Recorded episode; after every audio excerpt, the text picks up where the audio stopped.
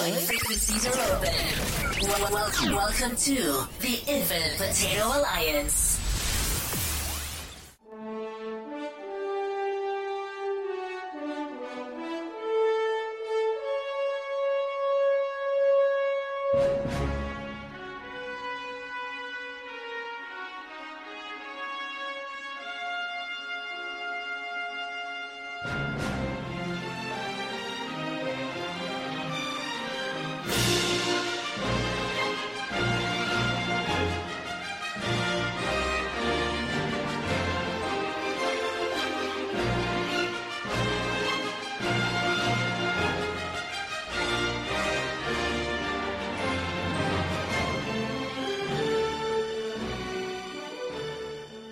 The historic Cosmic Potato Studios, welcome to That Star Trek Podcast. This is your place for detailed analysis and speculation of all things Trek.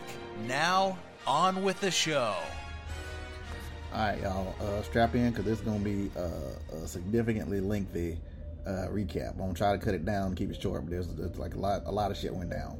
All right, so uh, this one starts off with a flashback from five years ago, uh, with Picard is uh, inspiring a group of youngins in a bar, and you know they, they come over and then we heard about your Picard and you're great, and he's like, yeah, I'll, I'll tell you some stories. All right, so back up on the present on the bridge of the Titan. Pull power from other systems. There's nothing to pull from, sir. We're down to 9%. The more systems we use, the faster it depletes. All right, so Riker goes in to talk to uh, Jean Luc, and he's like, you know what, I'm sorry, man, I lost my head. But also, you should uh, make peace with uh, whatever God you hold dear, and also with your boy. Like, you know, I lost my son, and like, this is how the losses affected me and Deanna. I shut off my emotions, and she's an empath, and she wasn't having that. She couldn't live with me feeling nothing, and neither could I. Me, me and her are not okay right now. Uh, elsewhere on the ship, Seven is being very quiet because she is uh, hunting uh, founders. Uh, she finds the body of the transporter guy, and he's been dead for a while. And so she goes to uh, tell Riker. I'm not saying do nothing. I'm saying keep it quiet. All right, in sick bay, Beverly is counting down, and she has cracked the code on the power surges, uh, but she just don't feel like sharing, which seems pretty on brand this season. But whatever, uh, Beverly. So when Picard asks, Do you think you could give me a moment or two with Jack? You know, it's not really interrupting anything. She she ain't saying nothing. All right, so Seven enlists the aid of uh, everyone's favorite uh, a hole, Shaw. As much as it pains me, nobody knows this ship better than you. So uh, Picard and uh, Junior uh, go to the holodeck version of 10 forward, but not the TNG 10 forward. It's the other, the one from Picard. I think we need to talk about the elephant in the room. The hair. Yeah, I guess I was thinking of a different elephant, but that's fine. It turns out this room uh, is going to contain several elephants. So Picard wanted to talk about something real, and Jack was just deflected. And it's not that Picard wasn't interested, but he knew that it was some bullshit because the music came up and started playing him out like he was at the awards showing his speech too long. Turns out it's, it's mostly muscle and really sensitive, so while I'm touching it, you do it back. All right, so cut to Shaw and Seven, and he's telling her everything that you need to know about changelings, but was you was afraid to ask. They're good people. And he gives her a great example. You and I got off on the wrong foot. I underestimated you. You have great instincts. You are a natural leader. Make a great captain one day. Which is something I totally would say. If you were a changeling and not just a dick. All right, but there's 500 people on board, and they can't ask everybody, uh, you know, the name of their first pet in the street they grew up on. So they come up with a plan to lure uh, Shifty uh, McShift face out of hiding. Bait them. Steal their pot. I'm assuming you're not referring to cannabis. Sadly, no. I like that dude, but what he means is like the little bucket that uh, changeling have to regenerate into. Sometimes they leave behind like residue. You get a sample of that. You upload it to the computer. You have the ship scan for that son of a bitch. All right, I will admit, at this moment uh, in the story, I was uh, confused a little bit because, like, all right, so the plan was to find the goo and scan the ship for to match the DNA that's in the pot, but also, but or was the plan to steal the pot and then draw um, the changeling out of hiding? Because I feel like either way would have worked. I just wasn't clear on which one they meant to do, but I guess it didn't really matter since Seven knew what he meant, so she went off and she did the thing. And then she finds his stash, the bucket. Alright, so Vadic uses a knife to cut off her hand, which turns into changeling goo, which leads me to believe that Vadic is a changeling. So she drops the, her hand into this big middle bowl, which is also a, uh, a Wi-Fi hotspot because her once and future hand floats up and it, and it turns into a drippy face of somebody, and there's some like Dark Emperor uh, Snoke Snoke Palpatine vibes, and she's like, "Oh, I'm sorry, but uh, little Timmy fell in the gravity well," and he's like, "Okay, so go get him." What? And she's like, That's not possible with my ship's payload. but he is not trying to hear it. It is suicide to refuse. Deliver the asset. All else is expendable. Your ship, your people, you. and that is the end of that conversation. So she she dumps her uh, super weapon like like trash on the highway. and She goes right after him. On the Titan, uh, a bunch of crew come onto the holodeck uh, bar where Picard is like, "Sure, come on in." And after that, Jack is like, I get that you might think that I need this, but I don't. "Hmm." It's almost uh, as if Jack spending time with Picard and then seeing Picard welcome his quote unquote Starfleet family was was a trigger in some way. I'm sure it's I'm sure it's nothing. Anyway, uh, Picard says, I think we all need connection, don't we? and then Jack sort of opens up a little bit. I grew up mostly on my own. I'm a I'm a loner, body, a, a rebel. So if you think that this is about a moment that I need, I think maybe I do. Meanwhile, on uh, CSI uh, Residue, uh, Seven is walking with the bucket and trying to get biochemistry to scan it, but uh, that shit is shut down like everybody, like every, everything else on the ship because they try to conserve power, which which kind of thwarts the, the scan the bucket plan, but it works out great for the bucket as bait plan because the changeling attacks. And, the, and it shoots the bucket, and the bucket is vaporized, so no goop for you. And then the changeling turns into its uh, bacon liquid form and escapes through the vent. All right, so back in the bar, uh, Jack and Picard are talking. And you know what? I don't want to actually keep saying Jack and Picard and Picard and Jack every time. I'm just gonna call him um, Jack Luke, Jack Luke, Jack Luke, like like Brangelina. No, they they broke up. Like Kimye, no, they broke up. Anyway, Jack Luke are, are no man. That, no, I'm gonna say Jack Jack Picard. They they talking and they bring up another elephant. naming me after her first husband, I would have named you the same. Anyway, he tells the story of the uh, how he and the original Jack Crusher once had to navigate a shuttle blind. Blind, powerless, and running out of air. Y'all gonna want to hold on to that story because it's, it's gonna be relevant. But this not tender moment is interrupted by yet another elephant in that self same room, Harrowing tale of survival. Shaw. Namely, why do Shaw gotta be a dick all the time? You must have heard about the Battle of Wolf 359. Fifty of us made it down to the life deck. But uh oh, there's just one life pod, ten seats. The real Borg are still out there, and they have a name for you Locutus of Borg. I understand. Kavira, Arch. At some point, asshole became a substitute for charm. I mean, at least he owns it. So Beverly finds them in the hallway, uh, Jack and Picard, and she finally lets them know what she figured out about the energy surges. This nebula is a womb, and we are swimming in its amniotic fluid. And they're okay. So like when the water breaks, we're gonna uh, die like the circle of life. But Jack says, okay, but what if the water breaks and we just surf on it? if we knew when those waves were coming, maybe we could plug into them. Get a little extra juice and then. We could hitch a ride out of this. So the three of them take the idea to Riker. We match the speed with the wave, use the energy drawn from it, and Bob's your uncle, Fanny's your aunt. Picard, your daddy. We hightail it out the nebula, away from the gravity well, away from that ship out there, and away from our new friends, the space babies. Riker is not on board with this. He lists a whole lot of good reasons why this won't work, but they counter all the good reasons. And he's like, I cannot choose certain death. I mean, okay, it kind of sounds like you are choosing certain death, but Beverly pulls out the conversation ace in the hole, Deanna. Deanna would say it's about trust. Look where we are.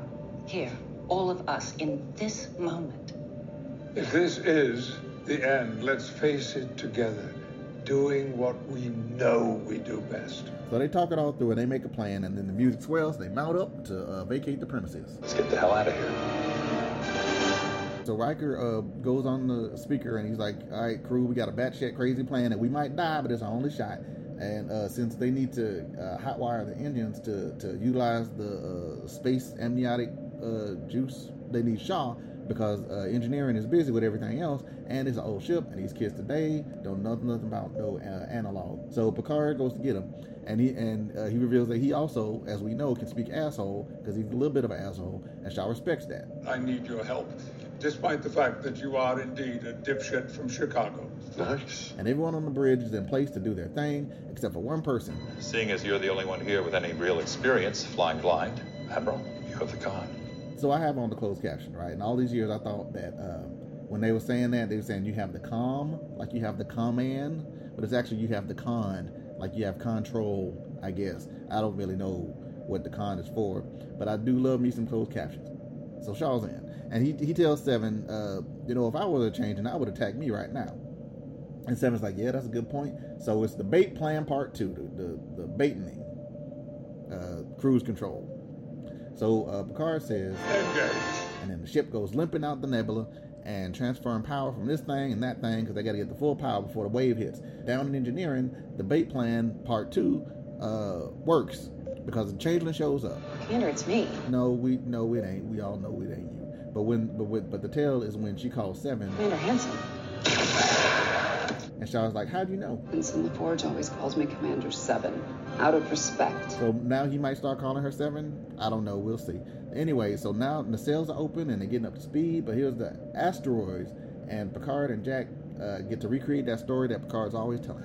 Jack, call out their positions. And they make it through the asteroid field. All right, so that's the hot wire problem fixed, and that's the asteroid problem uh, resolved. So it looks like every Thrusters up to 98%, sir, but there's nothing left to transfer. Well in for a penny. Transfer all power from life support. So now they got power and they're waiting on the last wave, and it's a few seconds late for drama, but it hits and it looks cool, and they riding the wave. It's, it's charging the batteries, and they're riding the wave, and it's like a LaForge gleam the cube. Got it. And the crew is on point, and everything is working. Contact the Shrike. Damn if y'all can't catch a fucking break.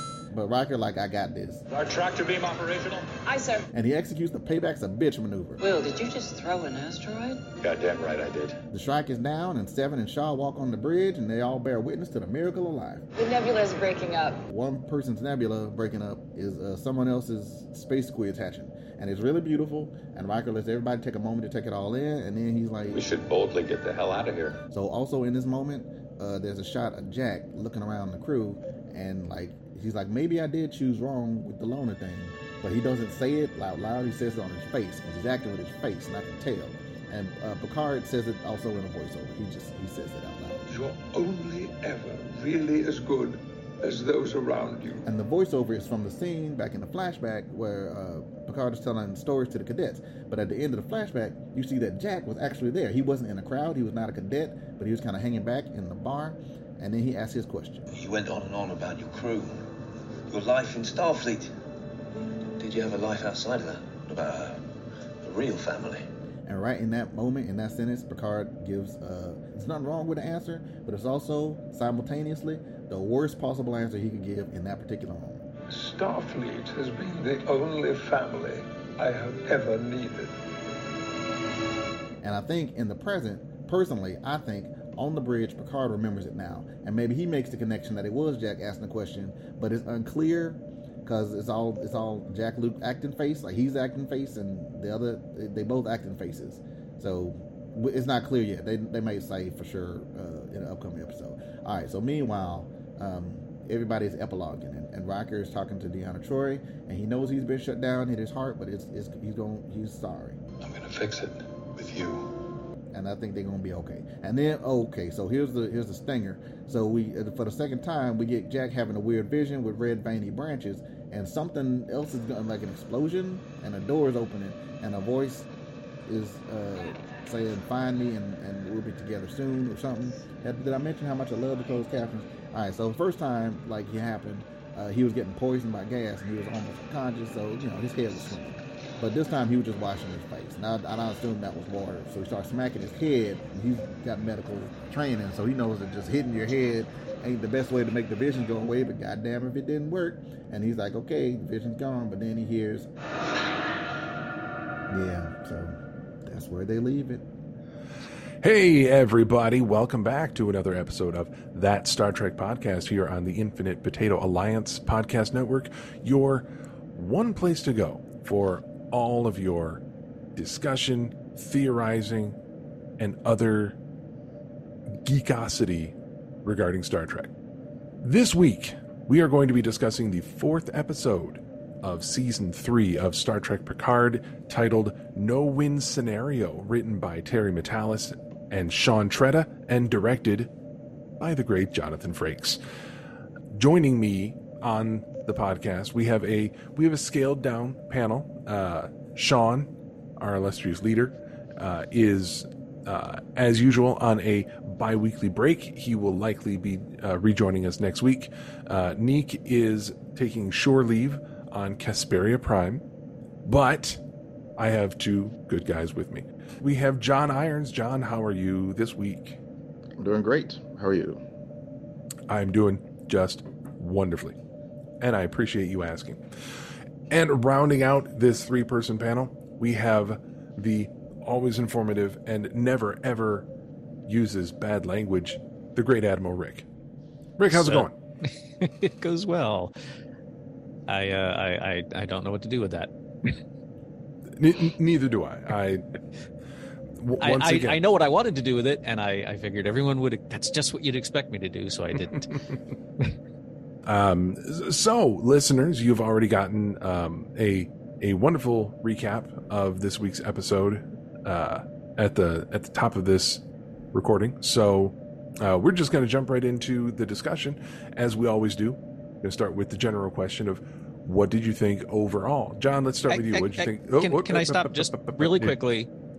Um, just before we before we get into the meat of the show, there's there's a couple of things I'd like to acknowledge, just real quick. Um, one, it's Tricia O'Neil's birthday today. She played Captain Rachel Garrett of the Enterprise C, one of my Mhm. favorite episodes, and I to this day would so watch an Enterprise C series starring her. Um, but that that's that's the nice thing. The the the kind of somber thing, just uh worth worth acknowledging, is today is, would also have been Anton Yelchin's 35th birthday. Oh, So, uh, 21 photon torpedo salute to Mr. Yelchin, who, you know, regardless of what you think about the J.J. Abrams movies, I think the cast was impeccable, and Yelchin's Chekhov was one of the high points of all of the movies. And mm-hmm. his death was tragic and bizarre and so sad, and just he's totally worth remembering, I think. Indeed. And outside of Star Trek as well, I've seen a uh, a few of his works, a few of his non Star Trek works, and he he was he was very talented. Yeah. We missed out on a lot of good performances. Thank you for that. And now, back onto the fun stuff. John, what did you think of this week's episode of Star Trek Picard overall? Overall, um, I I want to I want to go on several dates with this. I don't I don't know if I would say love, but I want to see where it goes. It was I very much enjoyed this week's episode. Like I haven't I think last week I was like I think I feel like this is the best episode of Picard. Now this week I feel like this is the best episode of Picard. I haven't been this um, enamored uh, with a new Trek series since the first season of Discovery, I think. And I have very much enjoyed most of, you know, the new shows. But I thought this was this was great. This is a great episode, and uh, Can- on pretty much every level. Cannot disagree. Um, I, it was. I'll, I'll jump in with my uh, broad strokes real quick before we go over to Rick. Um, I I agree with you, John. This was great. I think. Uh, if I had to compare this to last week's episode, um, they're they're very close to being uh, on equal footing as far as what I consider to be the best episode of the season, possibly of this particular series. Um, this one would probably edge out last week um, because of the multiple fantastic performances. Last week, the the wonderful scene between Patrick Stewart and uh, Gates McFadden as they're discussing for the first time Jack. Uh, they they did a wonderful job performing in that scene. This week, uh, I think uh, Frakes might have given the the best performance as Riker that we've ever seen. Uh, in his quiet discussion with uh, Picard at the beginning of the episode and his discussion with Deanna at the end, um, and with everything that we've had to say about Shaw this season, uh, Todd Stashwick absolutely killed it this week with his performance. I was floored. Now we we've seen Todd Stashwick all over the place. He shows up in uh, you know, you know, a series here, a series there. He's very much a hey that guy. It's that guy. Um, on uh, Burn Notice, I know he appeared uh, twice. I think he was on Arrow. Um, I, I think he I think he played Black Mask on an episode of Arrow, but it was a a, a pre mask Black Mask. Just you know the guy who would become Black Mask. He didn't have any like you know prosthetics or or villain face. Uh, but I'm pretty sure it was him, and he he always does a great job. But this week, wow, knocked me down. So it was the performances that really set this one apart. Uh, because it was not a very action heavy episode. It had some, but this was all about the performances, and everyone brought their their best game this week. Rick, what did you think? Uh, I really liked it. Uh, I really enjoyed it. I uh, I will freely admit that I was completely wrong with my theory about Picard being a changeling, and I I say you know hey I I I had my reasons for believing it, and they pretty much eliminated them right away. Um, It was a, it was a good swing. It, it Yeah. didn't occur to me at all before I heard you say it, and then after I was like, yeah, that that that tracks. We'll see. Like, that could have very well been the case. And I was looking for evidence immediately because of the conversation we had last week, and it, they they made it clear um, pretty quickly that you know, your theory didn't match up, which is fine. But yeah, it, it, and and it was solid enough for me to look for it this week. Yeah, and and they you know and they didn't tease it. They they made it very clear right away. Um, you know, obviously these things were shot last year, so there was abs. You know, we're we're not looking at a you know Ron Moore. Uh, BSG. Oh no, the internet's figured us out. We need to change midstream situation. Um, so you know, I was I'm I'm totally fine with the way they went with it. And you're right, uh, uh, Shaw absolutely sold me on his Wolf 359 monologue. It was so powerful. Um, it, it, I just, I, I haven't liked the character, but this week I was like, all right, the guy's a jerk. He knows he's a jerk, but he's a he's a he's a, a, real jerk as opposed to just sort of being you know a Jellicoe cartoon asshole. Um, and I'll we can fight that battle someday maybe if anyone out there wants to spar with me about Jellicoe. Um, I have some issues, of course, because I, I'm, I wouldn't be me if I didn't. But overall, I think this was the best episode, certainly the best episode of this series, this season, and quite possibly the best episode of Picard so far. I like when we all agree on stuff. I, I'm I'm wondering if um, if you guys will will agree with me on uh, the first point that I have in my notes, and this is something that I noticed early. excuse me, early in this episode. I've noticed it before. I don't know why I'm noticing it particularly this week, but um, uh, we've we've made mention multiple times in the past about how everything is so dark, especially on the bridge of the Titan. Daytime, See, nighttime, I have not matter. It's found that to be the dark. case. I know people are complaining about it all over the but I don't think it's particularly dark. It it occurred to me what is dark about the bridge that bothers me. It's not like oh I can't see his face or I can't see where the people are. It's not like it's a totally blacked out room. But the way they have the lights set up, if someone were to tell me, you know, everyone on the bridge, they wear all black uniforms, I'd be like, yeah, probably. Because I can't make out the colors on almost anyone's uniform. Esmar, okay. Yeah, I, if it's Operations Gold, then I can sort of see it. But Riker, LaForge, Seven, anytime they're on the bridge, it just looks nothing but black. We're we're 40% through the season. And I'm still dying to get some good shots of what people are wearing because I'm, you know, I'm nuts about uniforms. Star Trek uniforms, I should specify. And I want to get a better look at them on the show, and so far I haven't. I don't feel like I have. Sick bay is well lit. That's true. Sick bay is well lit. So I can see some people in, in blue uniforms. okay. Yeah. And I just assumed that the bridge was dimmed this week because they're running at practically no power. I mean, it's it's been nice to see them say transfer all power and everything else gets dim or shuts off for a change instead of transfer all power and nothing changes. Yeah. And well, all the lights went out and they said transfer, you know, all power from from life support because it's the lights that keep us alive.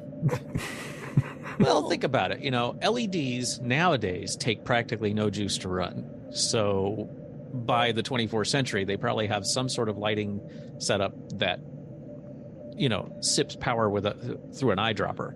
Mhm. Um, it's almost, you know, almost incidental to everything else. Um, Maybe, maybe all all the ship's lighting runs off of the same independent power source as the holodeck. at least they said it.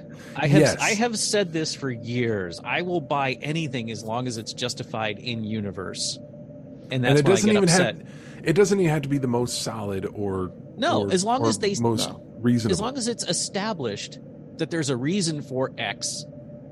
I'm like, all right, in this universe, X is true, therefore it works. It's when they say X is true and then they do Y and nobody, you know, says anything.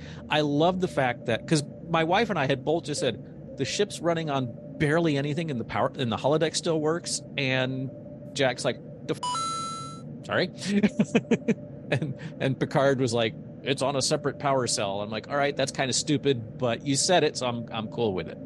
They addressed it. They didn't just ignore it. yeah, it was uh, maybe a a little thin as far as the reasoning. It it runs on its own on, on its own source of power, just in case people get really scared when we're about to die.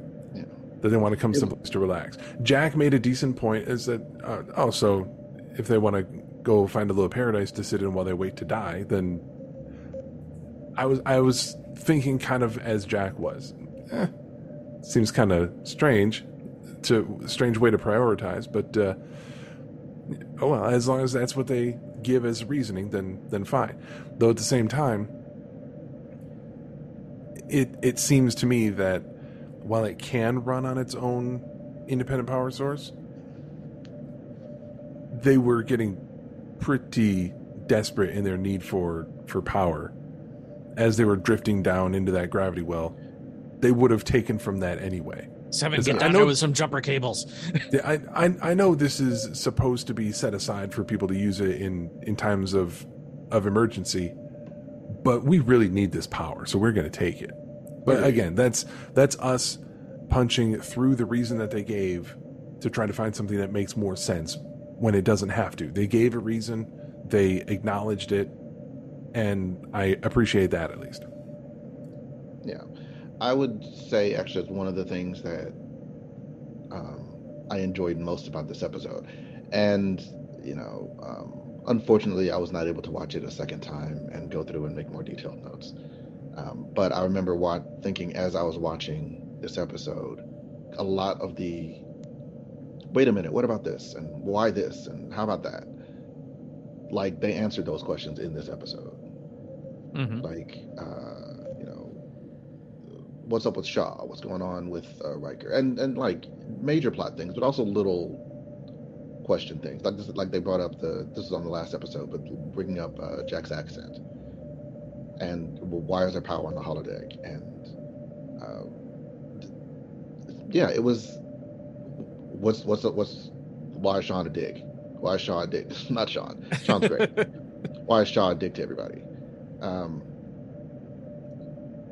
I loved Shaw, and I, I, I've I've been I've been a fan of, and no, I don't like the character per se because he's not a likable character, but he is a consistent character, and there is a reason for his character. Like even before we knew what the reason was, it, it like you said, Rick, he's not just you know a jerk to be a jerk Mm-hmm. because like, like like I made the point last episode, like yeah, he's he's doing all the right things in the most assholey way possible, but he's still doing all the right things. So it's not that he's bad at his job.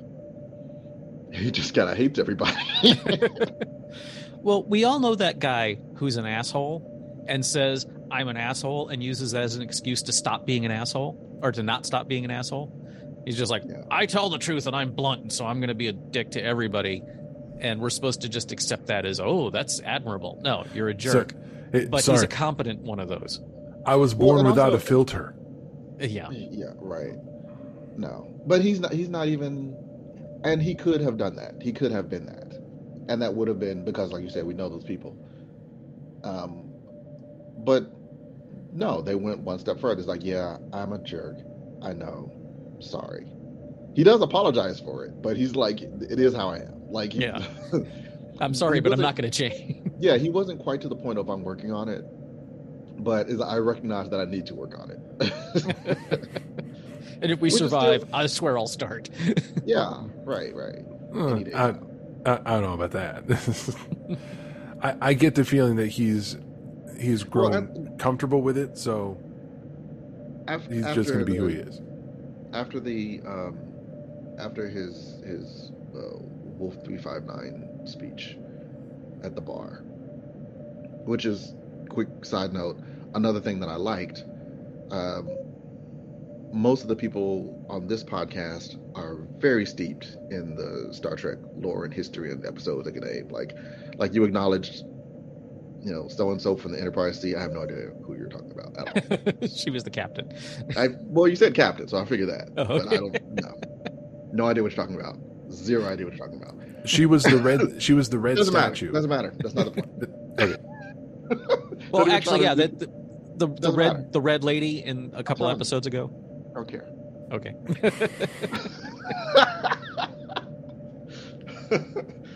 uh, so I appreciated in this episode, like like Rick, as you're already saying, uh, I don't want to have to do homework to enjoy the show. Yeah. I don't necessarily feel like I have to do homework to enjoy the show. What I like is that uh, I appreciate a reference that I get, but I don't necessarily have to get it. I appreciate a reference that I don't have to get Mhm. to enjoy the show. I, I dig where you're coming from with that. Yeah. And the, and this and this episode was full of them. Like you know, I they threw in one quick line about uh, Farpoint Station, which I do know. Mhm. Um, and then they show the space, whatever you call them, Space squids. jellyfish, space squids. Um, so if you knew it, hey, just like that time, yeah, and that's it. They don't have to go. They didn't have to go to a whole recap. They didn't need to go into a whole recap, um, and it didn't suffer because they didn't. This this this episode was, the the writing was great. The storylines, even within this own within this episode, looped and tied together, as well as looping and tying together storylines that have been set up in the season. Mhm. I can't remember what I was. Oh, right, yeah. I, I think I'd started with. That's what I liked about the episode. Um, was that it answered all of these little. Oh, Shaw. I don't know. You're not gonna. You're, you're not gonna be able to swing a, a dead flirkin without me finding something to, to gush about. I'm gonna try not to like just uh, fanboy all over this uh, podcast, but like this, this episode was great. This episode was great, and it, and it wasn't perfect, um, because there were little things like, okay, why is there still power in the holodeck? And okay, the, the biggest gripe I had actually, so I can get it out of the way, so you guys can't say that I didn't say anything bad. the biggest gripe I had was uh, Beverly had figured out the timing of the contractions way longer, like way before she told anybody about it. I mean, she told Jack, but then like I was like, okay, but this is really pertinent information. You should probably share this with the captain. It was o- captain. it was admiral. over over 20 minutes of screen time. Yes, on my on my rewatch, I timed it. The first time she mentioned it, is okay. We're 11 minutes into the episode, and she already knows that this thing is on a schedule. And Yeah. it's another 20 minutes plus before for us before she goes to someone and says, "Hey, so this thing has been happening for clearly quite some time, and I'm only now letting you know." I could, and it's it's not unforgivable. Like whatever. Like clearly, this Beverly has issues opening up. yeah. That that's what I, I just chalked it up to. She's been working on her own for 20 years. She's not the best at communicating these Yeah. days. Uh, well, and and that goes back to TNG. I mean, go back to uh to the the one where she was working with the the the uh, what was it called? It, with the Ferengi scientist and the and the the um the Klingon scientist and the card and the the, The- the metaphasic shielding. Yeah, and they were of that they were designing Oh, the yeah. metaphasic shield. you know, she got herself fired because she didn't tell anyone what was going on. so that's that's not out of character for Beverly. Mhm. Well, and I, and I, I chalked it up to, um, you know, you would need at least three or four times to make sure that your pattern was accurate, but especially if if it was a a, a contracting timeline, especially if they were getting shorter between each contraction. I was like, okay, but then in the first one, the first time we see her, she's counting down and she nails it. I was like, well, she should, she should have just had her notice. Then, huh, that's interesting. The first time. So that the second time we see, okay, she's figured it out. But it, it seems like she just has figured this out, you know, however long ago, and just decides to keep it to herself. That's Yeah, that- that was- like that was weird. biggest Complaint, I guess, about this episode. But, but it didn't even affect the plot, so it's not that big of a complaint. a complaint.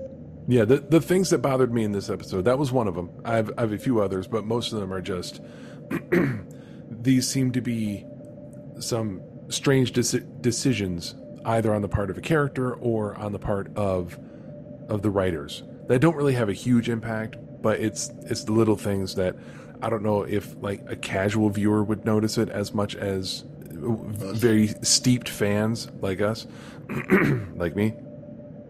Um, but little things like uh, when Seven is uh, working her investigation, trying to figure out, okay, who's the changeling? And she goes into Shaw's quarters and immediately says, So we have a changeling on board. And how do you know it's not him?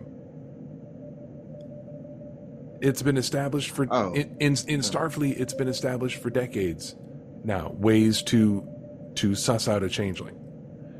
There's there's uh, blood screenings, phaser sweeps, and that's just the stuff that they had during the war. And it's been quite a long time. They they should have other countermeasures as well, just in case.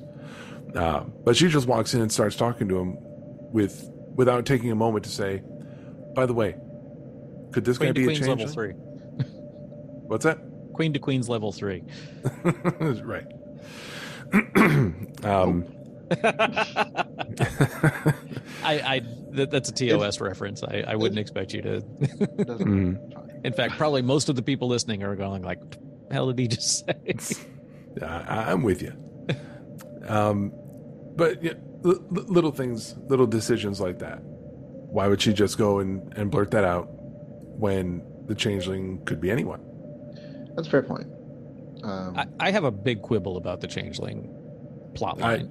I, I've got a, I've got a couple as well, but I, I, you know, uh, John and I, we've uh, had our turn uh, lately, so so now it's moved to you.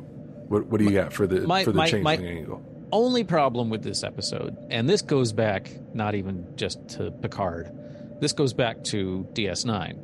I mean, I loved Odo. I loved Rene Auberjonois' performance. I've always disliked the changelings because they are as close as Star Trek has ever gotten to a magical character that does not obey any laws of physics.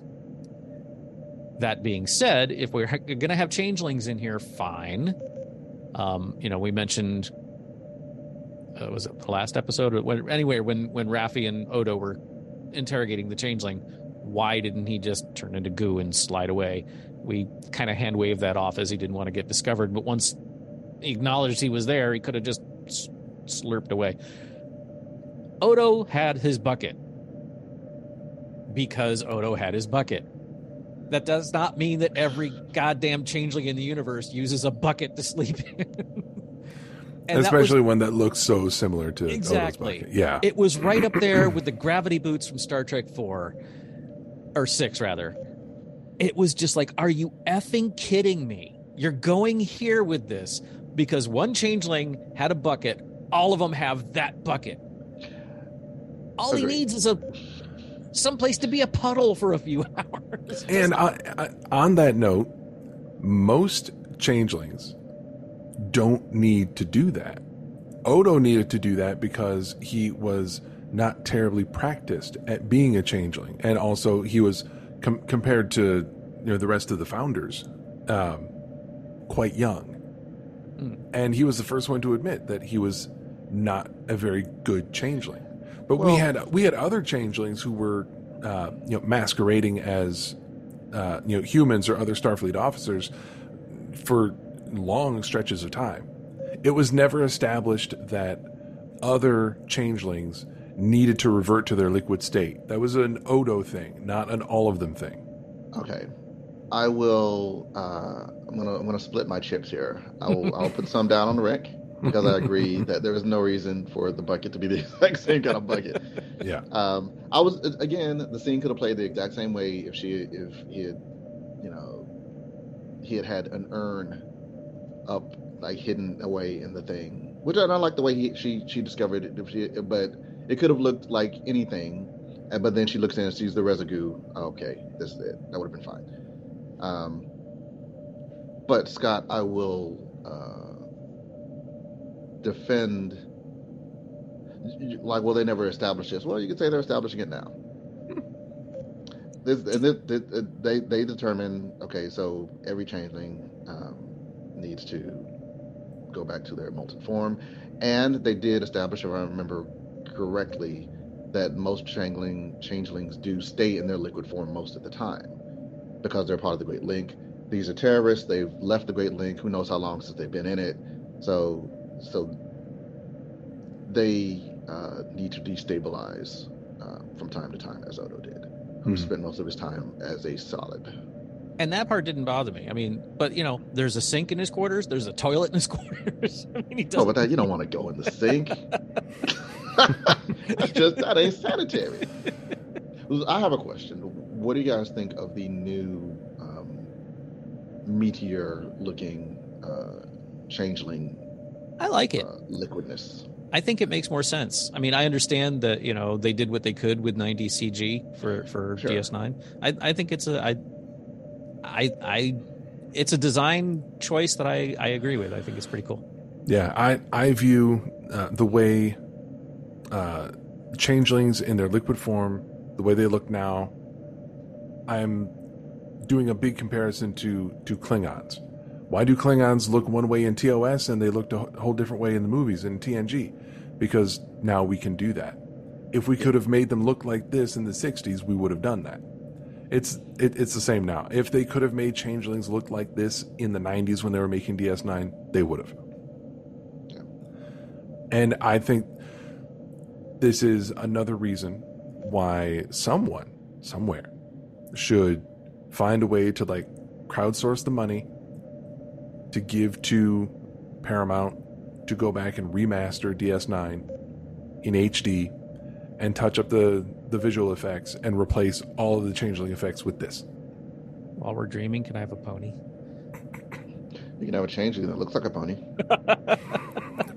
Okay, I have a question. This isn't a gripe. I loved the scene. I just apparently had okay. Well, first of all, let me just I want to clarify something I meant to say earlier. I purposely did not watch this episode a second time because I have been accused of being a little down on this series, not unjustifiably, but I've noticed that going back and thinking about what I've said over the course of the last four episodes, that my problems have always arisen after my second viewing.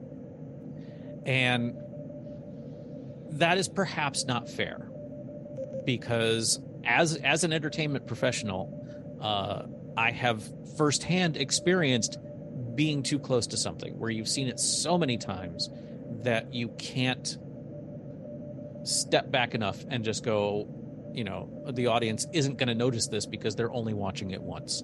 And I, it's prop, it's possibly unfair to judge a show for not standing up to multiple viewings. Now, granted, we're in the binge age and stuff like that, but it, is possibly uh, unfair of me to expect a show to stand up to multiple viewings because they're on a time frame, they're on a budget, they need to get this show out, and they really need to focus on the peop- on what happens your first time through. So I purposely didn't watch this one a second time. Um, I didn't have any pacing issues with this episode. I don't know if there are any pacing issues. I'm sure I'll watch it again at some point, but I wanted to see what would happen if I talked about it without doing that. Um, but there is a there is a scene in the episode that I thought was really cool but I apparently don't know what was going on, or my interpretation of it was different from what other people interpreted. The scene where Vadic communicates with her changeling overseer and cuts her hand off or is it was the chain was the thing in her blood? Did she cut her hand off? Was the thing her hand? I think sean thought the thing was her hand because he said what would a glove have done? Um, and i didn't understand what he meant by that. And then i read neek's recap on on super anemic and she was basically under the impression that the thing was her hand my response to that is well if it's her hand why did she need to cut it off and drop it into a walk? I thought that was some sort of communication device. That whole scene just confused the hell out of me. Now that you say that i'm starting to wonder okay was it her hand coming off and be and the changeling taking form from the hand or uh, was she cutting herself to release the changeling from like say within her? Like if the changeling is is traveling her body in liquid form and then she cuts her wrist to let it out and then it goes back inside. It might have been that. I'm going to have to go back and take a closer look to see if it was her hand becoming goo or if it was a changeling coming out of the cut that she was giving herself. Um, I I hadn't really thought of that. I assumed that she was, for some reason, cutting her hand off, but just doing it in, in an odd way. Who just um, it sounds like I am, but I just presumed that Vadic was a changeling. And her separation of this part of herself allowed that part of herself. And, I, and I, you know, it, I'm sure it'll make more sense. I'm sure they'll show a thing that makes more sense. Because I agree with you. It was confusing. I don't know what the deal was. I, I understand that, yes, it was communication. She cut this part off and she, and it was as a means to communicate with her boss or the one giving her orders. Um, I I interpreted that scene as she is a changeling, and when she cut that part off, it allowed that piece a more direct communication with the Great Link, which is where the the head honcho was, and so he was able to connect to that piece and communicate to her through it. Um, and it wasn't until like you know I can't remember who I saw online. I was like, oh yeah, so it was it was just sitting where her hand should be. I was like, I didn't think that at all. But it, uh, okay, but if it was, then why would she have to cut it off? Why wouldn't it just leave? Like, yeah, I, that that's where you know. Mm-hmm. But what what Scott is saying, if it's inside her, but can't communicate unless it's outside of her, that makes some sense. Okay, but if that's the case, then I'm not poo pooing your theory because um, it because we don't know, and we also know that you know Star Trek in general and this show certainly has demonstrated a, a, a willingness to play fast and loose with things that make sense in order you know to sacrifice on the altar of well that was a cool shot. So basically we're all just waiting for them to say okay now what was that and then they'll explain it and then it'll be fine whatever it was because right. the, scene, the scene was cool. Mm-hmm. It it did not occur to me that Vadic might be a changeling herself. Um, but again, like last week when Rick gave his uh, his theory of maybe Picard got replaced by a changeling, and that's a changeling Picard at the end of the episode.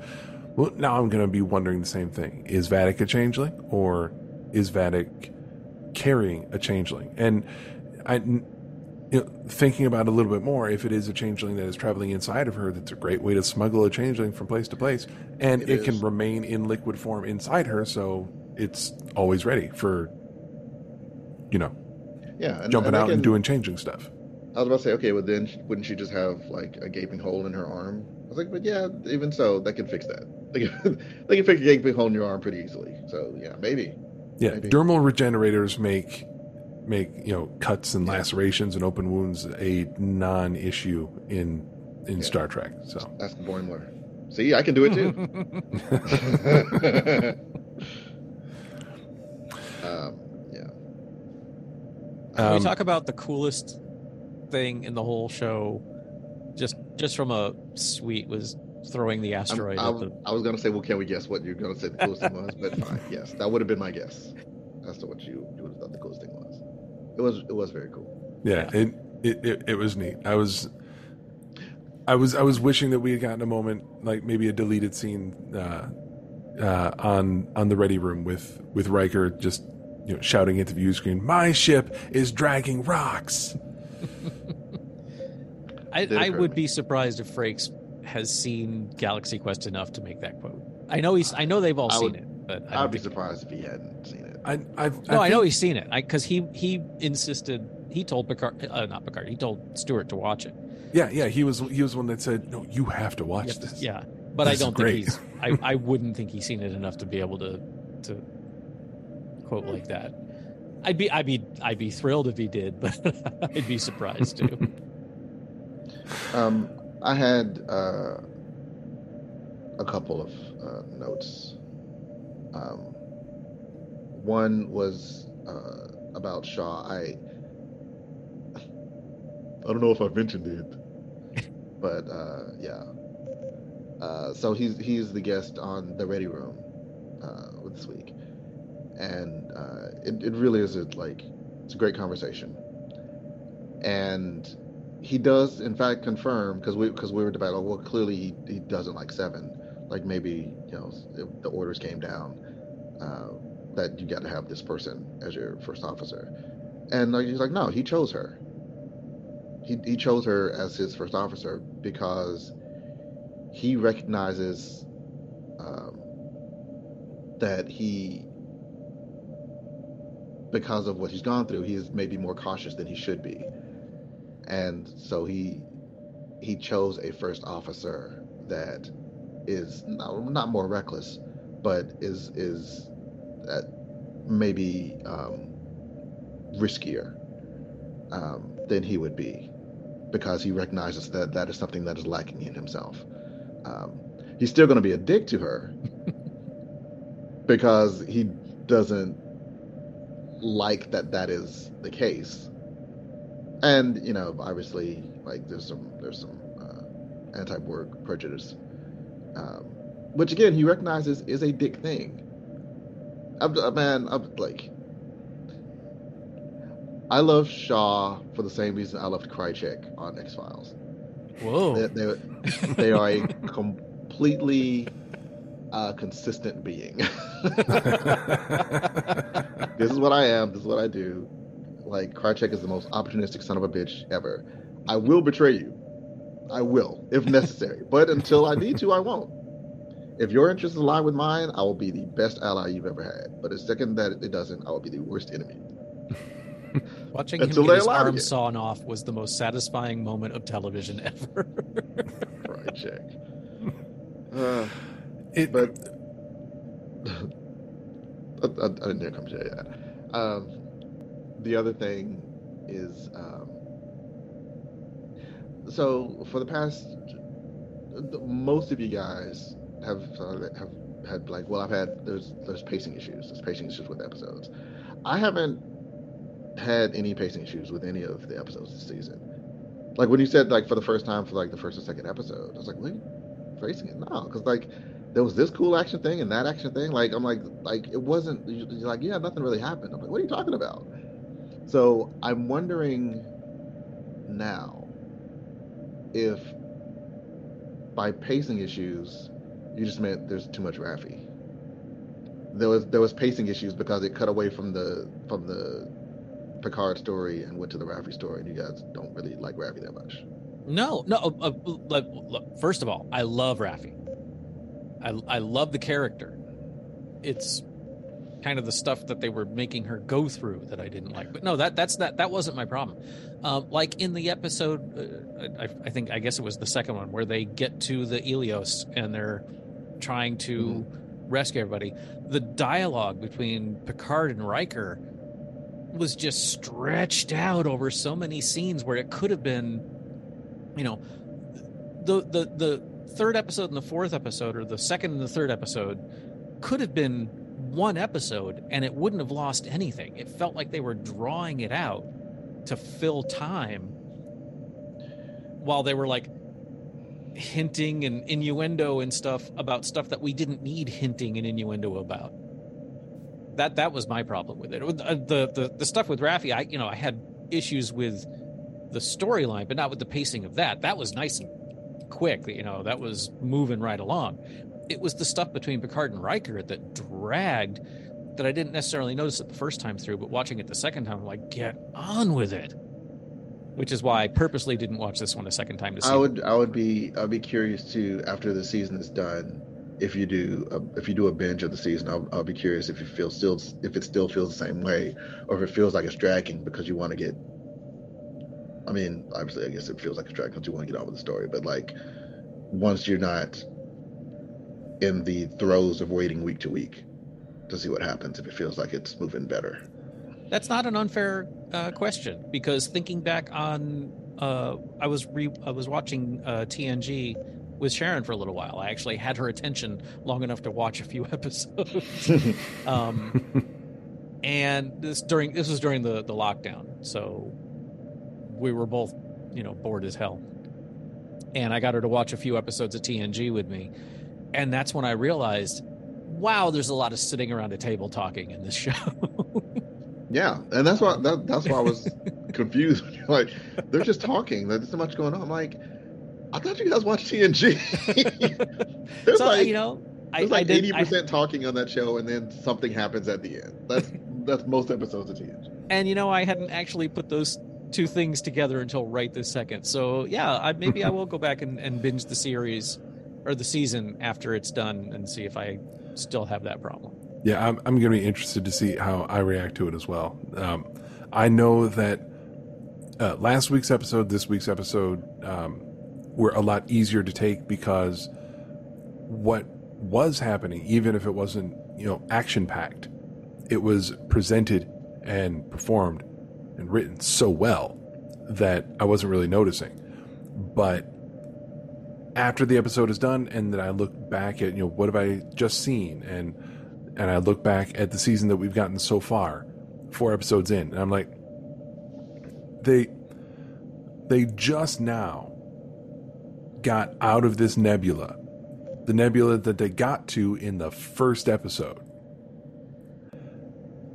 And that's not to say that the season is dragging. I'm just surprised that we're fully four episodes in. We still haven't seen Geordi.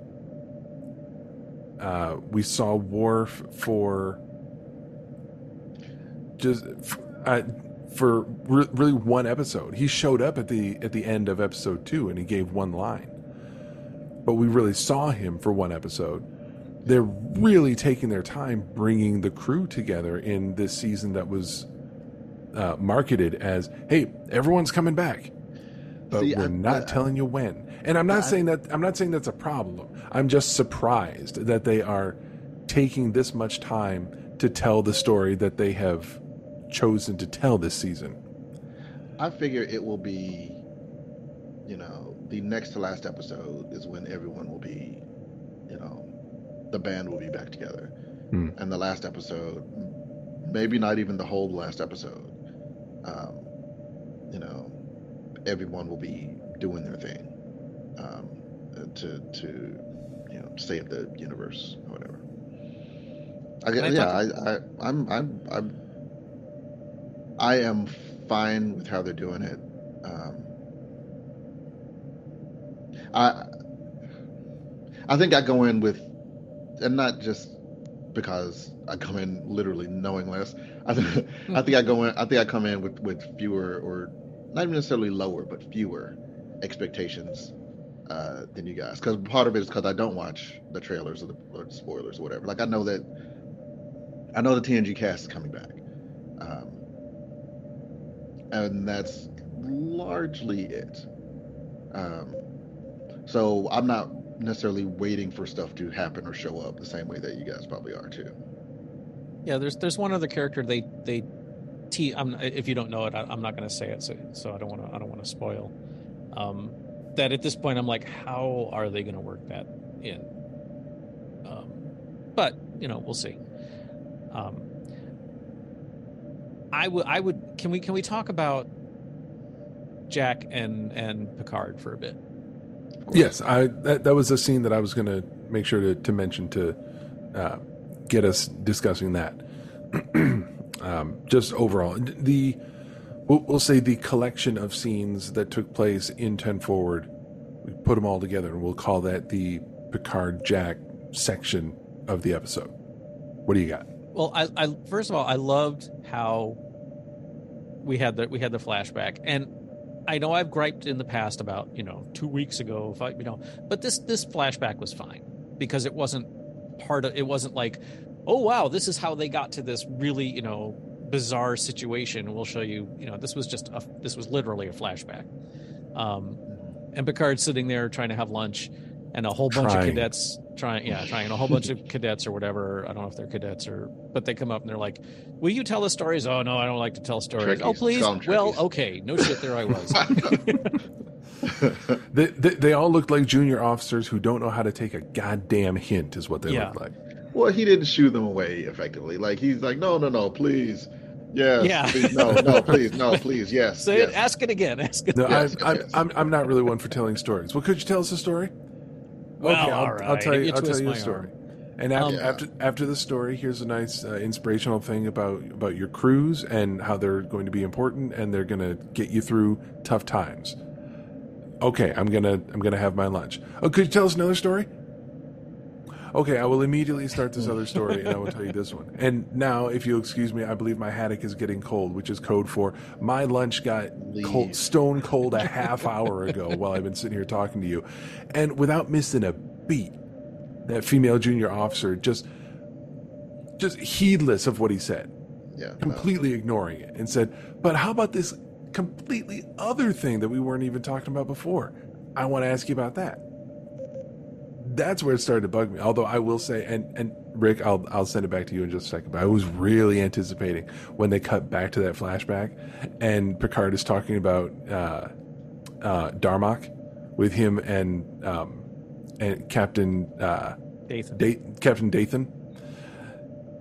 I w- he's telling that story, and I was really expecting that when they cut back to the junior officers, they're all just going to look incredibly bored and regretting. That's what I was expecting too. But they were they were all digging it, which I thought was was funny because they didn't go for the obvious joke Mm. of, well, I don't want to talk about it, but here I'll talk for an hour and a half about it, and they're all like, oh, can we go now? Um, now the the now that that was fun. I, I enjoyed that, especially because I have been in similar situations with my students, and all of all of my students know getting me off on a tangent is not difficult at all. I am All that of our teacher. listeners know too. that was honestly, Rick. That wasn't so much a I dig at keep- you as as trying to make uh, Scott do a spit take. It's yeah, close. no, I and but I can't argue. You're not wrong. I'm at least self-aware enough to, to know that. But anyway, um, when when Picard and Jack go into ten forward, I was so glad that they didn't do some kind of mushy. You know, it's all better because we're about to die. God, I was hoping they wouldn't have them hug or anything like that, like that awkward hug in Star Trek in Wrath of Khan. Um, but the scene, the scene that Just really blokes. sold it for me, Just two blokes sharing a pint.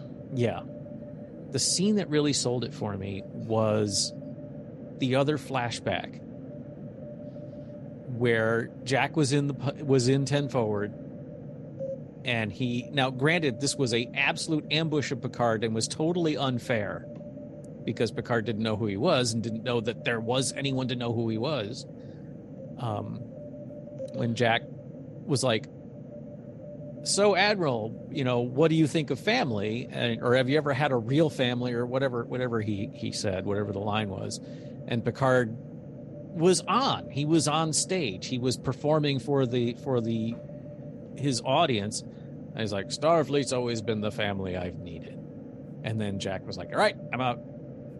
Um, when I first saw it, I was like, I was uncomfortable with it. I didn't have a I didn't have a solid opinion of it, but it was unco- I was uncomfortable with it. And the more I thought about it, and the more I realized it was unfair to Picard, but we're supposed to I mean, first of all, we're supposed to believe Jack is 23. um that's one of the hardest.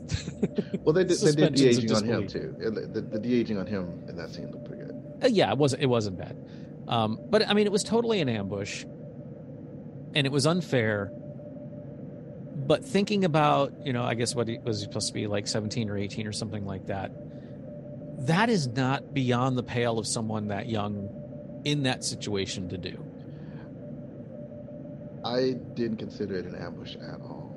I think that is exactly how that would play out. Because you're not going to be like, hey, I know you don't know about me, but I'm your long lost kid. Like, no, you're going to test the waters a little bit. So, you talked all about Starfleet. What is about real, like a family, a little bit, maybe? What do you think? He didn't, he didn't know.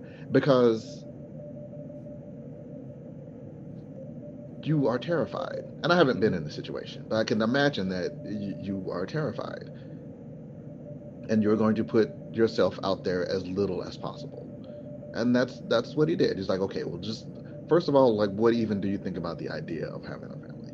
And Picard, like you said, Picard is on, but as we learned even in season one, that's kind of how he is. He's not good at like opening up Yeah. about them. So he's not no, and and so yeah, so he was he was in, um, you know, elder statesman mode, and so he gave the, you know, the propaganda answer. Right. Yeah. Yeah. If he Uh, had said I, to, go ahead. I, I was no, I was gonna say I I I think, um, yeah, I don't I don't I didn't consider it an ambush at all. I think it was a realistic quote unquote portrayal of exactly how that could happen if there's a kid that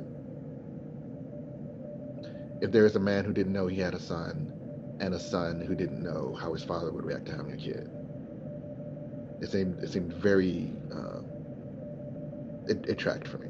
And and and that and uh, let, let me let me I, and, I and I should and I, I, I should say it tracked and it did not seem um, unfair to me like, on anyone's part. It, it was, I- yeah, it was just an unfortunate circumstance. Yeah let, let, let me clarify what i'm what I, what I meant by that because i agree with you. I think it was a beautifully written scene and it happened exactly as it should have. In retrospect i could see picard going oh that was you? That was not that was not cool. Um, but it's exactly how it should have gone down how it, it it went down exactly as it would have do you think in that because they because they did that flashback and then they cut back to them on the bridge do you think that picard remembered and No. recognized him not at all the way the way Stewart played it, it could have gone either way. I think I think he could have. I, he could have. I was waiting to see if they were going to commit one way or the other, and they didn't, which I thought also was impressive. Yeah. Because Picard is hedging his bets. He's he's like, if he remembers, then he has to own what he said and explain it. If he doesn't admit he remembers, which he may, I mean, that was such a minor moment. He may, you know, he may have completely forgotten about it. One of the hundreds of times cadets came up and yeah. asked him about this term and this time of that story. and then some dude at the bar threw a question at him and and you know it would just go you know so it could have gone either way i kind of like the schrodinger effect of it that they didn't commit to either way Let me ask you one more one more thing. now that's a never mind. never mind. Uh, was that a memory that someone was actively having, or was that just for the benefit of the audience? that's a good question i think that was a memory jack was having i think jack was remembering because that would have been a pivotal moment for him and a maybe he'll remember it maybe he won't moment for picard. Because picard didn't know jack and so that was just some stranger throwing another question at him. Some civilian stranger throwing another question at him. Whereas for jack it was this is the answer to why i didn't approach you. Let, let me let me put it this way. Oh, Um, sorry, sorry. when I was in high school, I was madly in love with a girl. I'm not going to say it was a crush. I she she's still a very dear friend. She married a dear friend of mine. Part of me is still in love with her. So this was not just some schoolboy crush. Uh, and there was a minute that and I've talked to her about it since uh, where I farted in front of her. I was goofing around, swinging from a pole or something. I was, you know, and I farted, and I was mortified. And I immediately ran away and hid. And I was like, I can never show my face in public again. I'm the worst human being on earth because I was 16, 17, whatever it was. Uh, you know, and everything is is important. And then, you know, 20 years later, I'm like, did you even notice? She's like, no. she had no idea so, you know, our our our our uh, our subjective realities can be vastly different, and and I think that was a very Rashomon moment where a a life changing moment for Jack Crusher was a not even noticed moment to Jean Luc Picard. Yeah, I was I was only half joking when I when I called them Trekkies, but that like that is a very meta moment. I'm sure like um, here's the moment that I met you know Patrick Stewart. Okay, well that's great for you. Yeah. Patrick Stewart meets a billion views a day. Yeah, exactly. I'm And, well, sure I have how the same thing with my students. I'm like, I run into run into people at, at school all the time. Like, hey, Rick, how's it going? I'm like, I've gotten really good at pretending I know who the hell I'm talking to because you know they meet me for an entire semester. They are one of hundreds of students I see every year, and unless there's some reason for them to to stand out, they're just like, I think I recognize you, but I'm not going to say that unless there's a unless they give me. Sometimes I'm like,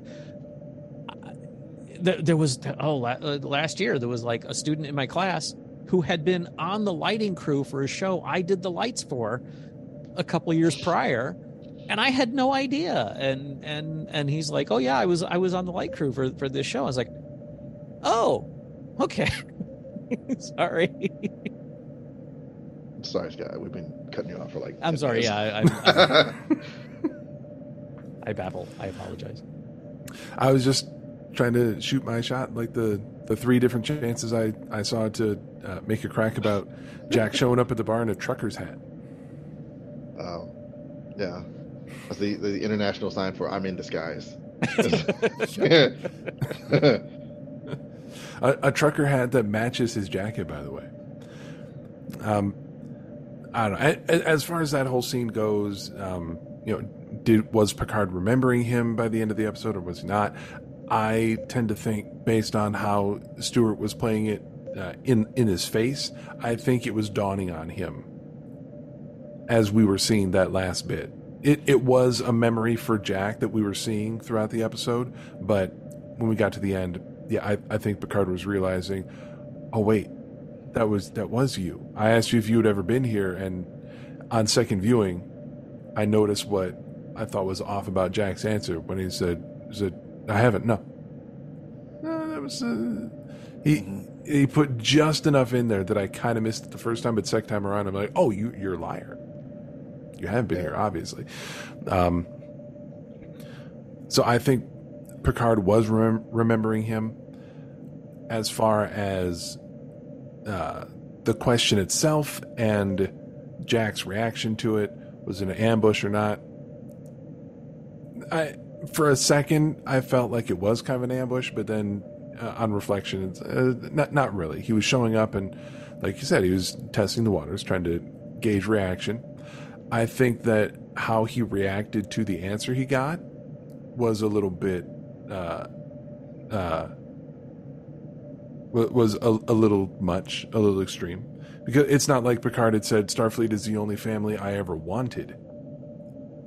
It's the only family I've ever needed. It's been, it, it has been sufficient for me. But he didn't say, and and it's, I, I never wanted anything else besides them, or thank God I didn't have any kids because it would have ruined my Starfleet family. He didn't say anything like that, but I, I put it down in my notes as um, the only family he ever needed. So obviously he knows I'm his son and he doesn't need me around, so screw him. Well, but that is how you would take it if you were a teenager and you're you're pinning all of your hopes on this answer. And it's one of the And and for whatever, you know, if we are to believe that what Beverly told uh, Picard in the uh, in sick bay was some version of what she's been telling Jack as he was growing up. Well, so where's my dad? Who's my dad? What's going on with my dad? Well, you know, your dad doesn't like he's not he's not the most family oriented he's a good person, but you know, and you know, the the story that she that she told. So I suspect he was already primed for a some an answer like that. Mm. So anything that fit somewhere in the Venn diagram was a circle for him. You know what that reminded me of?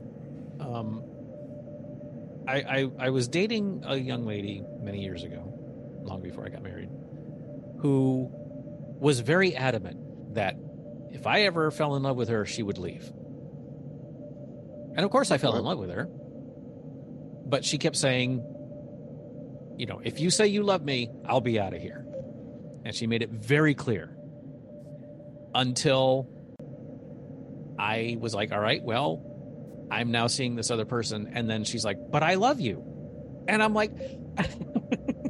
the hell am I supposed to do here? Um, I think that, you know, that was, you know, this, it reminded me of this situation here. I don't want children. I don't want a family. I don't want a family. I have a kid.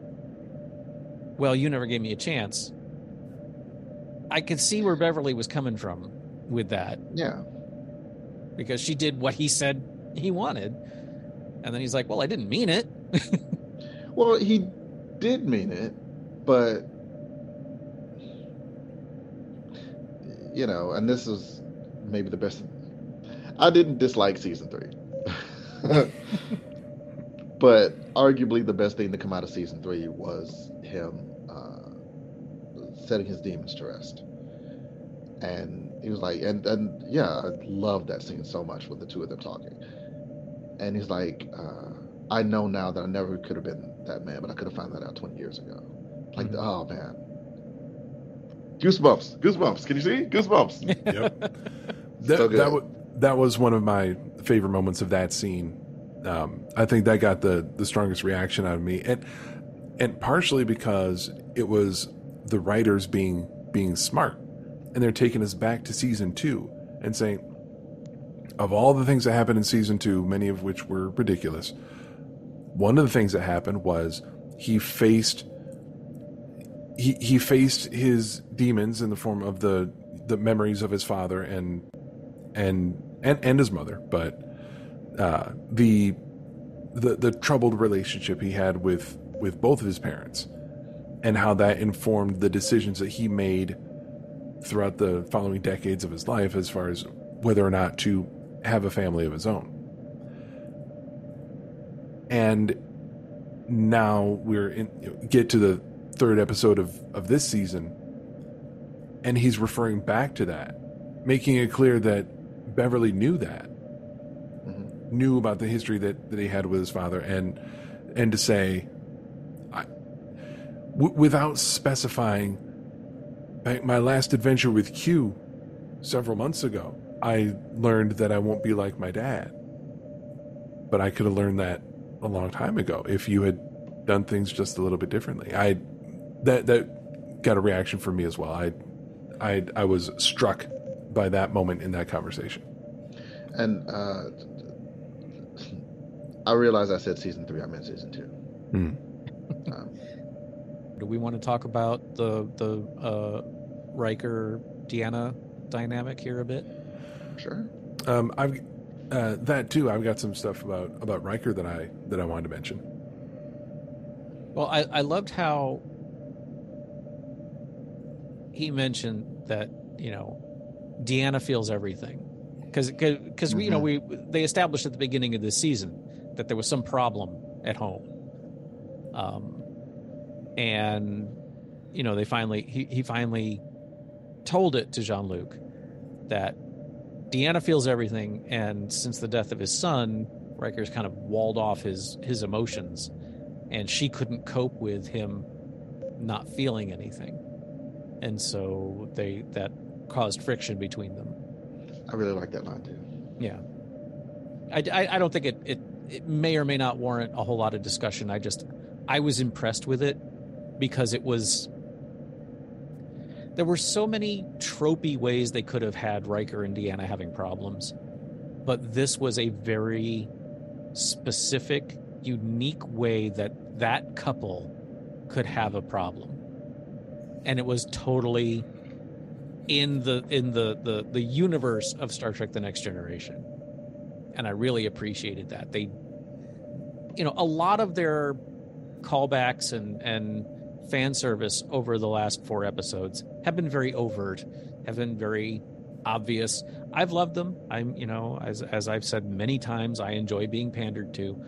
That was very subtle for this series and for Star Trek in general, and I really enjoyed the the cleverness of it. The act, you know, we try to avoid the term lazy writing, but we've all heard tons of fanboys bitching about quote unquote lazy writing. And we have on occasion used that term here ourselves. Um, I think this was the exact opposite of that. I think this was a brilliant monkey wrench to throw into the the uh, uh, Riker Deanna relationship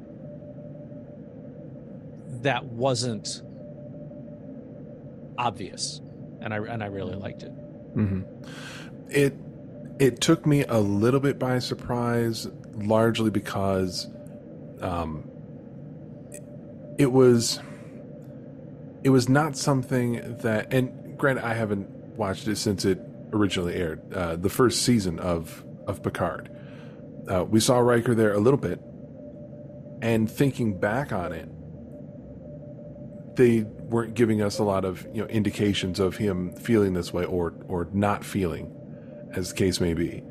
Um, I assume that when they were writing season one and they were writing uh, Nepenthe and excuse me, I think he shows up in the, the season finale for that for that one scene where he arrives with the fleet. Uh, but when they were writing those episodes, they didn't know that they were going to be doing this with his character in season three. Uh, they, but, from from what I recall, they indicated that it was well i mean obviously it was hard for them but they indicated that there were some lingering effects. Like i i, I definitely got that sense at the time as i was watching it that um, this caused a scar in their relationship. And to what to the degree that it had been healed over or or repaired was i guess open to interpretation but i definitely saw that it again, as you would expect, that you know there would be hurt, but also there was damage done to their relationship because of it. Mm-hmm. I'm certain that I'm hamstrung by the fact that I think back to Nepenthe and what I remember the most in regards to Riker is one, I liked how he immediately snapped into action when he found out that Romulans were chasing him. So he, you know, he put up the house's defenses and he, uh, you know, started the sensors running. That was cool. The only other thing I remember about Riker from that episode is making pizza. Yeah, you get one slice of pizza. Guess get two. bunny, bunny, corn pizza. But also, yeah, and, and I hadn't really thought about it until you mentioned it, John. Deanna was on edge that whole episode. She was like, I love you, Jean Luc. I'm glad to see you. What the fuck is up?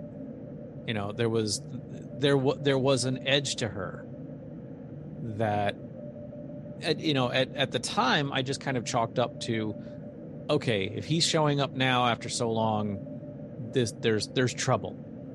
Uh, but that you know, it, it I'm not sure that we can say the writers didn't know this is where they wanted to go eventually. You know, they may not have know, may not have known what C and D were, but they may have known where they wanted, you know, A and F to be for uh, Deanna and Will. Or maybe Matalas did, or or um, you know, not necessarily the writers, but you know, maybe uh, Matalas or uh, or even um, Chabon. No, who's the, who's the showrunner? I'm I'm blanking on his name. The um, the the overall like the overall, honcho of, yeah. of Star Trek. That's Alex Kurtzman. Kurtzman, thank you.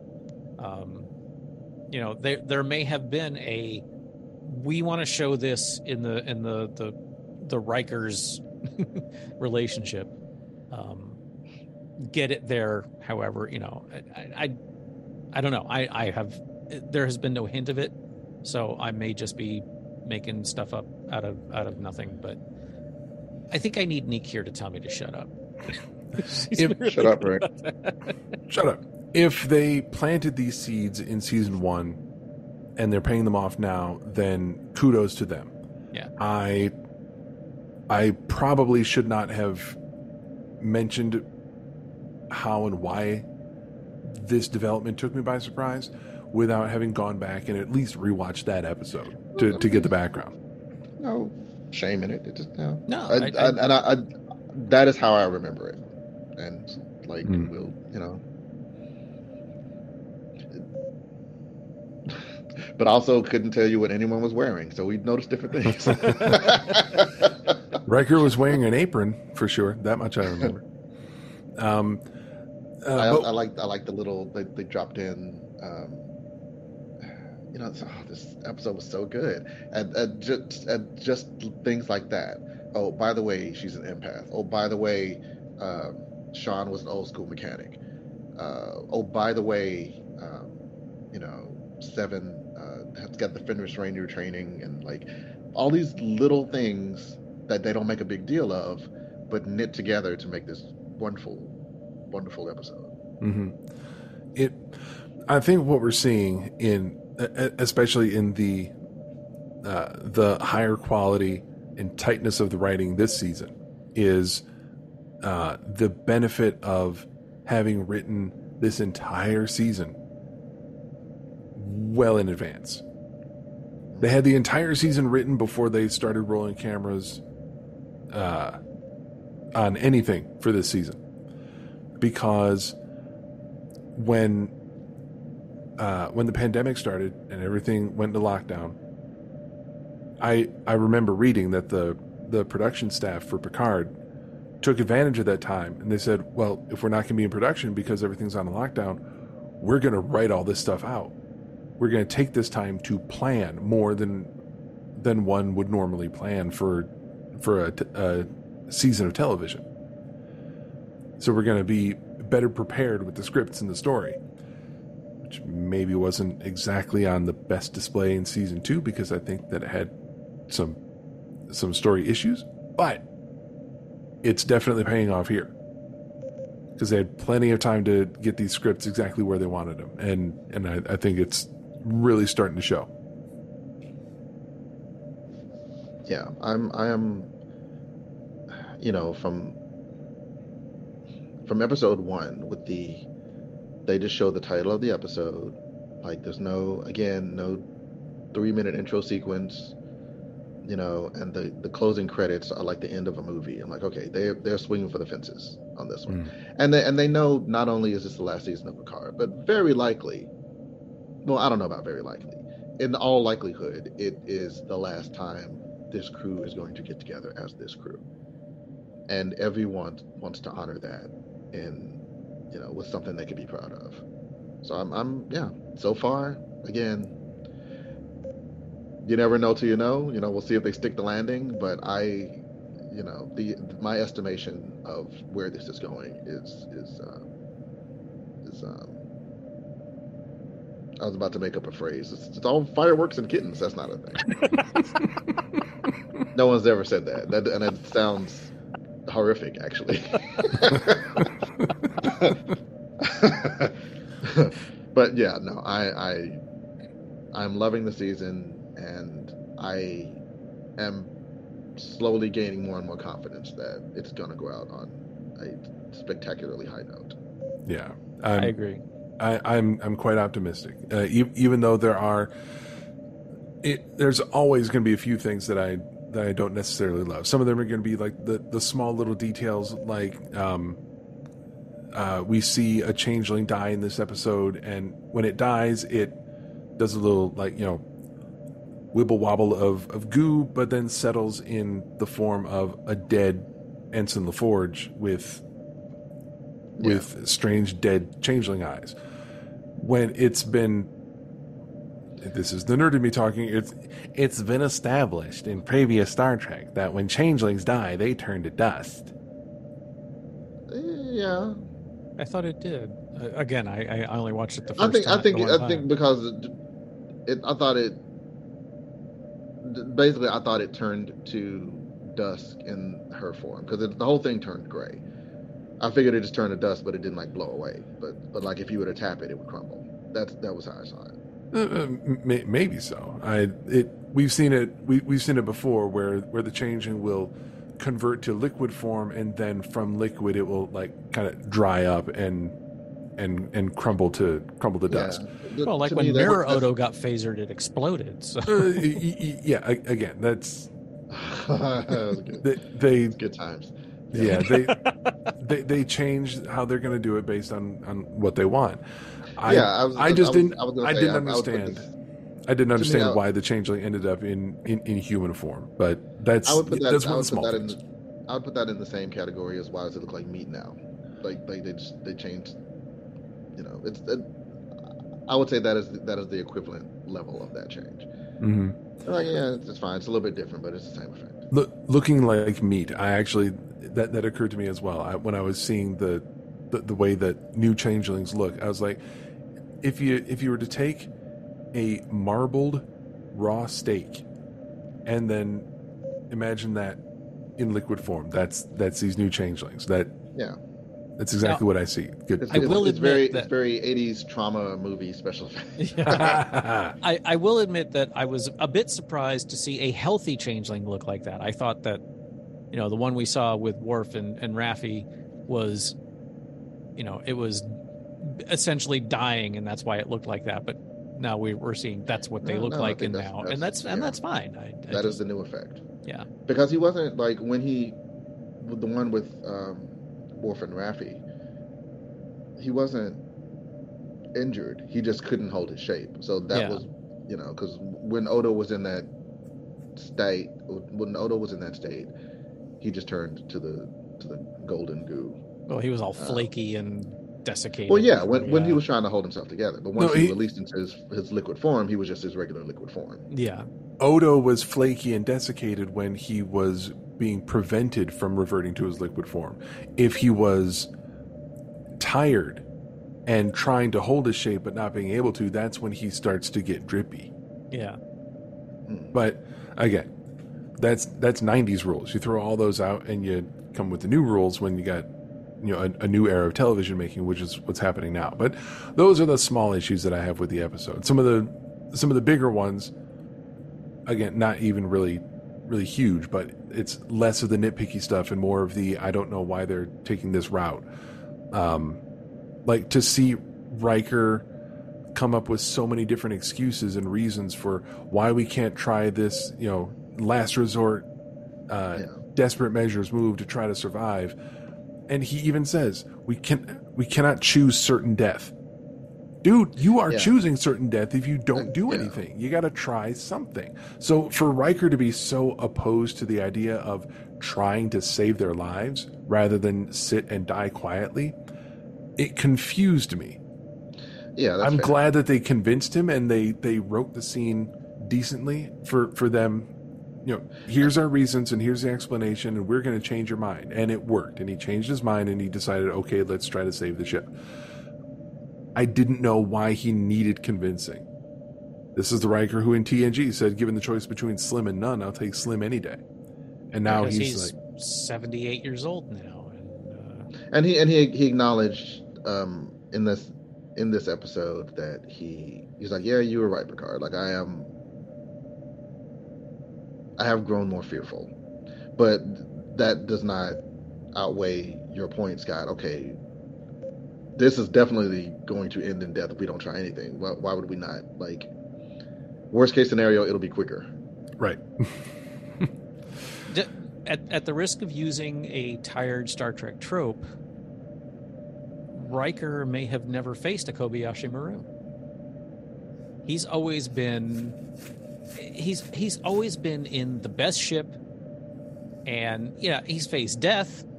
He's faced, you know, all hands abandoned ship or you know, warp core breaches and stuff like that. Um but I think this is a Riker who has had uh who's who's basically had the wind taken out of his sails. And he's and he's run out of excuses and realizes he doesn't want to die. Uh, yes. Um, I, I yeah, I, I did find it not necessarily out of character, but situationally out of character because it's like, again, if not this, then what are you going to do? Yeah. No one's coming to rescue you. Like that. That's not a realistic thing. Um, I mean, yeah, like you're you're you're recording your your you know, your final message to your loved one like an hour ago. Like you're not hopeful. so, yeah, but yeah, I, I thought I thought that same thing, but um, also it, like like you said, Scott, it wasn't. Um, they, they fixed it quickly enough. Yeah. To, to make it okay. They, they did turn around. That that's that's what really helped out the scene for me. It just it it felt weird. It sounded weird for for Riker to not be completely on board with let's save our lives from the start. And I think it's just because we're we're not used to seeing this or I'm not used to seeing this Riker. I'm comparing him to TNG Riker. He would have been on board immediately. But times change and But how many how many times in TNG or in TOS in, in early series where like time to self destruct? Yay! You know? Yeah. I've been looking forward to this, you know, and now it's like now, now we're, we're we're seeing people who are, are conflicted about what to do, and I I, Yeah, and- I I enjoyed that. and and it's also we've seen Riker as first officer. Here he's the captain. You know, so so the, the roles are you know quite literally reversed. Where Riker's like, okay, we should try this thing. We should do this thing. Why wouldn't you try it? And, and Picard's like, okay, hang on a second. No, let's consider all the options. And now and now it's Riker doing it to Picard. Yeah I, I didn't And- find any anything in this episode to be out of character. No. Hmm. I, I, I should specify not so much out of character, but just uh, it, it's in character for who these people are now, decades later, and I don't always do the best job of taking that into account when I'm watching the new stuff because I'm so familiar with the old stuff. It's hard for me to build in that you know multiple decades that have passed since last time we saw him. But I think it's an indication of a, a lot of what we've been discussing in this episode, and that this episode was really good. In that we've been talking for this long, and I feel like there's still a lot more stuff that could be uh, pulled apart and, and examined. But we're not going to do that because we've come to the end of the show. Um, just to, to give it one tag, the, the last thing we see in the episode is yet again, Jack is seeing some weird red creepers on the wall behind him, and then there's visions of like red skies and some red door that's opening up, and we don't know what it means. They don't give us any better indication of what it means uh, since last time we saw it. It's still a big mystery, and the only thing that I have to say about that is if the show really wants to shock me, then before the title sequence of season five, have Jack go to someone and say, I'm having some weird visions. Season five, Episode five. episode five. Okay. Before you get to the title sequence next week, have Jack go and tell someone this is happening. That's not going to happen. That it's not going to happen because this is one of the it, yet another television trope Well- that I'm tired of, which is someone is having visions, really weird visions that absolutely, definitely mean something, but I'm going to keep it to myself. Okay. Yes, and A, we don't know what these visions mean to Jack. We don't know what he knows that we don't know that might have make this have meaning for him. He might know exactly what this means, and he's running from it. I don't think that's the case, but it could be. And B, we've established that Jack does not like to ask for help. So while yeah, it is a thing that happens on TV, and it's certainly a thing that happens on Star Trek, in this particular case, it is the thing that would happen because Jack doesn't like that smell. Yeah. He doesn't want to be a bother. I, I know we need we need to wrap this up. Um, just something to put out there. We don't need to discuss it because I'm not even sure I believe it. I'm almost waiting for us to find out that Jack really isn't Picard's son, or maybe not even Beverly's son. Yeah, that was I. In as much as I have a running theory, I guess that's my running theory that he's because clearly the people who want him back are the changelings for whatever reason. So could it be that he's somehow a changeling and doesn't know how to? I'm like, well, that doesn't make any sense. If they could, so, I mean, it's Star Trek. They can make anything make sense, I suppose. Yeah. But like, Or they don't care if it does or not. or they don't care. but that would be. I could, I could, I could see it if Picard thought he had a son that he didn't have. Obviously, since it's happened a couple times. But like, no, Bev- I feel like Beverly would know. Mm-hmm. But- but- she would have clear memories of the experience. She would know, but she. May, I mean, I'm, that's what I'm saying. I'm- she may be complicit in this. She may have not Oh, born him, the- but has taken him one. in as her son, and there's something Maybe. else going on. I, I don't I don't know. There obviously there's something we don't know yet, and I'm my brain I is chewing on it. But I am, like I said, I'm, I am more and more giving them rope. I am, I am putting more of my, more and more of my trust in their hands to, to, uh, to bring this in for a solid landing. Mhm. Um, Yeah. So we'll see. ha- having Much, much like much like Jack himself, I will tentatively ask the question and hope for the best. but we'll see. having discussed the possibility earlier in this episode that Vadic might be carrying a changeling within her that she released at, upon cutting her arm, I'm wondering if perhaps Jack is carrying a changeling that he is unaware of. Hmm. And perhaps That's that's, what's causing these visions, and that's why changelings want to go after him to retrieve the changeling that is hiding within Jack. Who, That's is, a who, like Odo, when he was discovered, doesn't even know that it's a thing. Yeah, Doesn't, doesn't even know that it's a life form. It's just a thing that's yeah, inside. and and th- this this is an idea that that came to me like within the last five minutes. Not that Jack is a changeling. I think that would be, uh, uh, Bullshit. I, I yeah yeah I I think that would be lame for them to say. Oh, by the way, he's not either of your sons. He's a changeling. He's been a changeling this whole time. I think it would uh, be more uh, interesting and more engaging if he were carrying a changeling that was just hitching a ride in in his body. I like that. Yeah. We'll, we'll we'll see how that plays out. Um, but that and much more we will find out as the season goes on. But for now, we are going to wrap it up. Uh, super quick, uh, pitch, plug, and other things. Rick, go. Get your flu shots. Flu is back, and it sucks. Get a flu shot. Bang. Also, uh, listen to uh, this show and Captain Game Show. Excellent. I think someone else might have something to say about Captain Game Show. Could it be John? Yeah, what Rick said. Listen to this show and Captain Game Show, and really all the shows on the network. They're all pretty good. Yeah. Um, as for myself, eh, it's it's all the same. Listen to this show and listen to Captain Game Show and listen to uh, Cosmic Potato, uh, which is currently running the uh, uh, the special edition series Infinite Retrocast, where we cover Sliders, classic sci-fi series from the '90s.